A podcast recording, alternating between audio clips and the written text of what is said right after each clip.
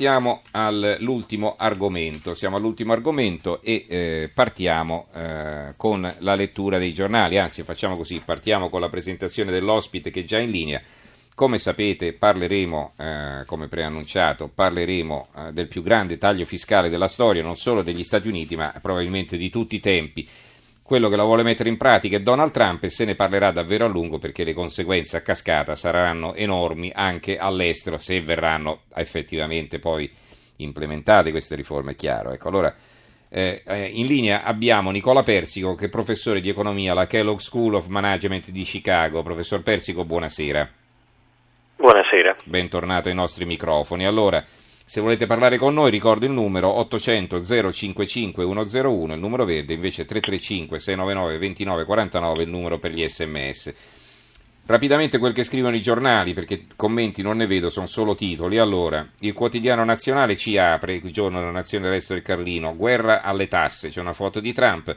Trump annuncia la rivoluzione fiscale, le imprese pagheranno solo il 15%, liquide ridotte da 7 a 3 quella massima al 35%, zero imposte per le coppie sui primi 24 mila dollari di reddito, niente tasse per chi guadagna meno di 24 mila dollari.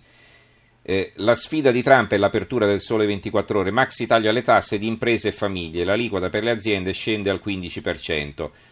Luigi Guiso firma l'analisi, il nodo è la crescita, però veramente in prima ci sono poche righe che non danno il senso del pezzo, quindi evito di leggerle.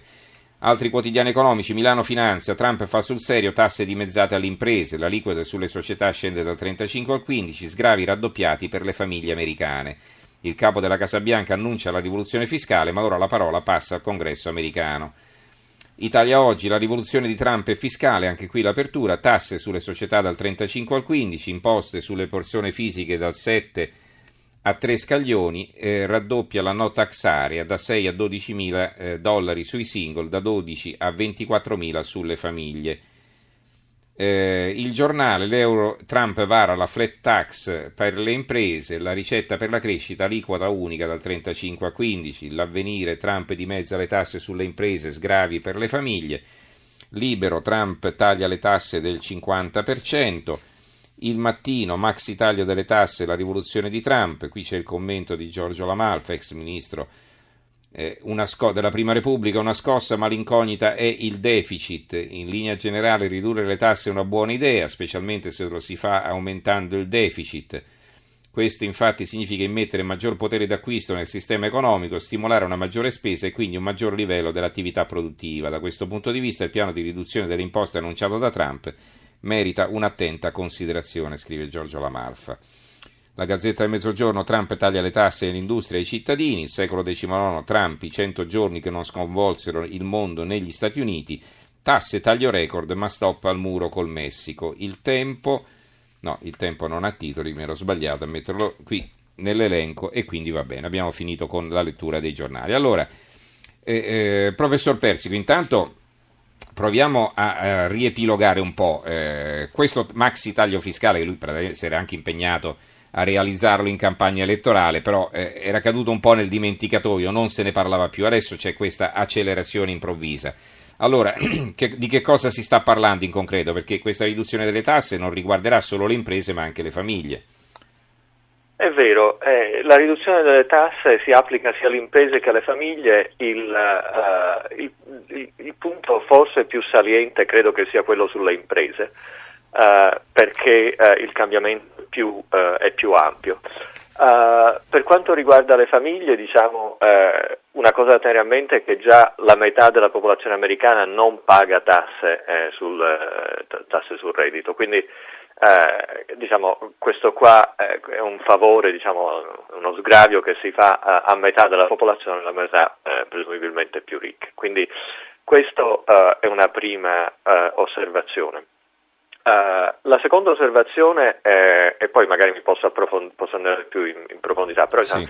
la, uh, la, seconda osservazione sulle imprese è che uh, le tasse sui profitti di impresa eh, di fatto eh, sono il 10% di tutte le tasse eh, che, ehm, che, vengono al governo degli Stati Uniti, quindi non è una grossa, eh, una grossa fetta eh, in questo momento che il governo prende dalle aziende eh, e, in questo senso diminuire Uh, diminuire eh, l'aliquota avrà un effetto piccolo perché la base si parte da una base piccola, Uh, ma potrebbe avere un effetto grosso da un punto di vista di rientro di capitali uh, e, di, e, di, crescita, diciamo così, o di trasferimento dall'estero verso gli Stati Uniti. Quindi, cioè, nel senso che un'azienda uh, quindi... che all'estero pagherebbe molto di più di tasse è invogliata a tornare in America, o magari anche un'azienda straniera a venire in America. No? Pensiamo in Italia alla pressione fiscale che c'è, un'azienda italiana sarebbe portata a delocalizzare negli Stati Uniti, il che è un paradosso perché normalmente si delocalizza nei paesi più poveri, no?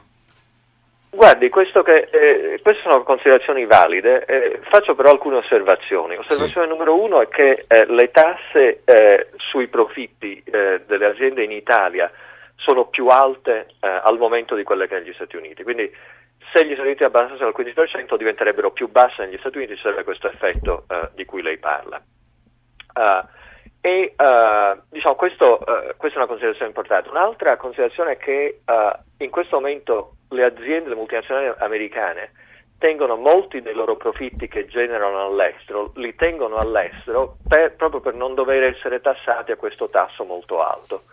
Quindi un secondo effetto che forse non tutti sanno, come si dice, è che Uh, è che il, il, settore corporate negli Stati Uniti in questo momento tiene all'estero circa 2 trilioni di dollari, cioè 2 mila miliardi di dollari uh, in profitti e, e, se questi rientrassero potrebbero essere tassati uh, e farebbe una grossa differenza nel breve periodo. Insomma.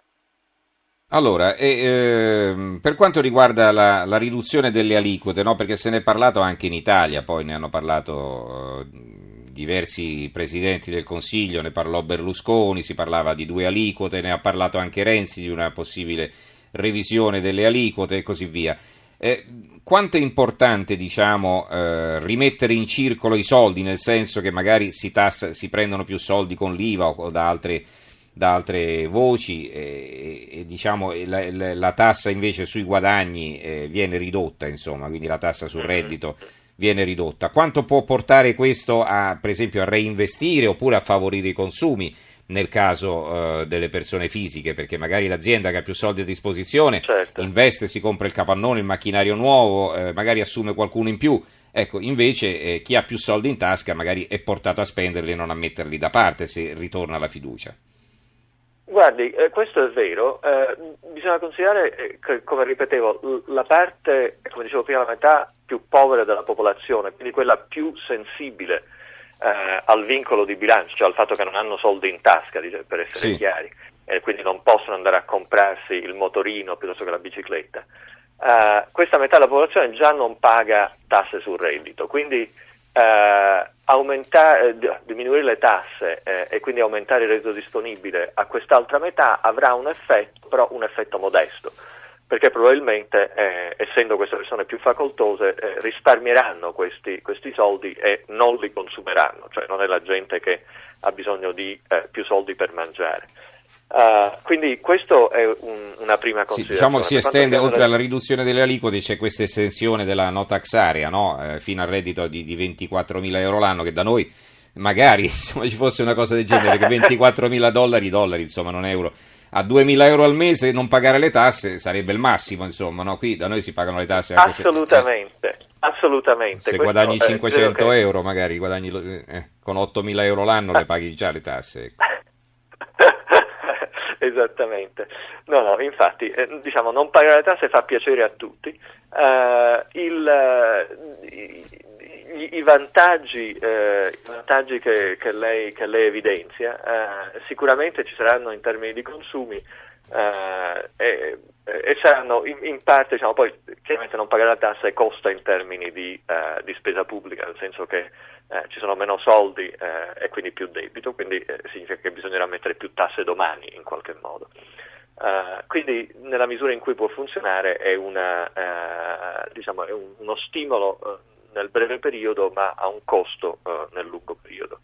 A questo, a questo, su questo punto faccio notare che il, debito, il rapporto debito su PIL degli Stati Uniti ormai si aggira attorno al 100%, mm-hmm. in Italia è 130 circa per cento. Ecco, perché da noi è un dramma così, magari facciamo anche un, un, piccolo ripasso di economia, perché da noi ci dicono che dobbiamo abbassare il debito, in America insomma non, non si interessano più di tanto del problema, perché?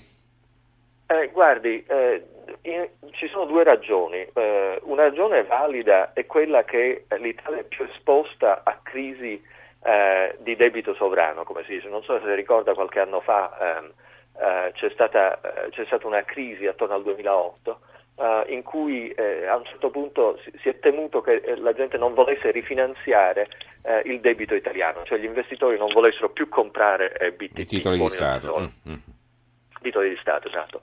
Uh, in quel momento uh, i rendimenti sono schizzati spread, in alto, certo. uh, per, perché in pratica il governo oggi vende, eh, vende, buoni del tesoro per poter ripagare i buoni del tesoro che sono in scadenza. Quindi se, se, se, questo volano si fosse fermato il governo avrebbe dovuto ehm, fare default mm. sui titoli, sui, titoli, del tesoro. Quindi questo problema negli Stati Uniti eh, è, è, molto meno sentito perché eh, c'è, c'è, un sentimento che tu, gli Stati Uniti sono un paese sicuro e quindi eh, tutti vogliono eh, per sicurezza, lo, lo, vedono come un titolo sicuro. Quindi è meno mm-hmm. esposto diciamo, eh, sì. a queste cose. La seconda ragione, una pessima ragione, che è, è che gli Stati Uniti ancora non hanno Uh, non, uh, vivono su un ottimismo del passato e non sono passati attraverso una generazione, 25 anni, uh, che abbiamo avuto in Italia di questa enorme pressione fiscale per mantenere questo debito basso che ha, a mio giudizio, distrutto una generazione di giovani, cioè la generazione appena più giovane uh-huh. di mhm. me e poi da 25 anni dopo, Uh, sono stati. Beh, abbiamo strangolato l'economia, no? per poi, tra l'altro, è quello, quello, che si sta dicendo adesso, no? che per, per, seguire il rigore abbiamo ammazzato il malato poi alla fine. Eh.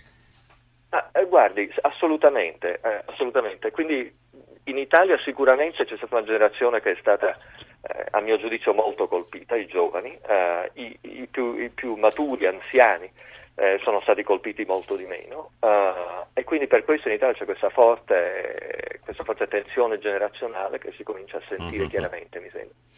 Uh, quindi negli Stati Uniti questo io non ho dubbi che succederà, uh, ma ancora non, insomma, non, è successo. Comunque è interessante seguire quel che succederà negli Stati Uniti perché poi i riflessi, eh, stiamo parlando della prima potenza economica del mondo, quindi i riflessi si faranno sicuramente sentire anche da noi, come vi dicevo io Ecco, badiamo più a queste cose che a, alla, alla, Vespa o a, a, al Dazio su, sull'acqua San Pellegrino, insomma, ecco, le cose importanti sono altre, anche se sembra eh, a parere dei giornali sembra il contrario, ecco, perché i titoli erano molto più eh, così, evidenti, molto più di scatola sulle, sull'altra questione, quella dei dazi, che riguarda soltanto due prodotti italiani, come abbiamo detto. Va bene. Ringraziamo il professor Nicola Persico, professore di economia alla Kellogg School of Management di Chicago. Grazie professore, bentornato e, e l'aspettiamo la prossima volta. Grazie per i suoi chiarimenti. Buonanotte. Allora,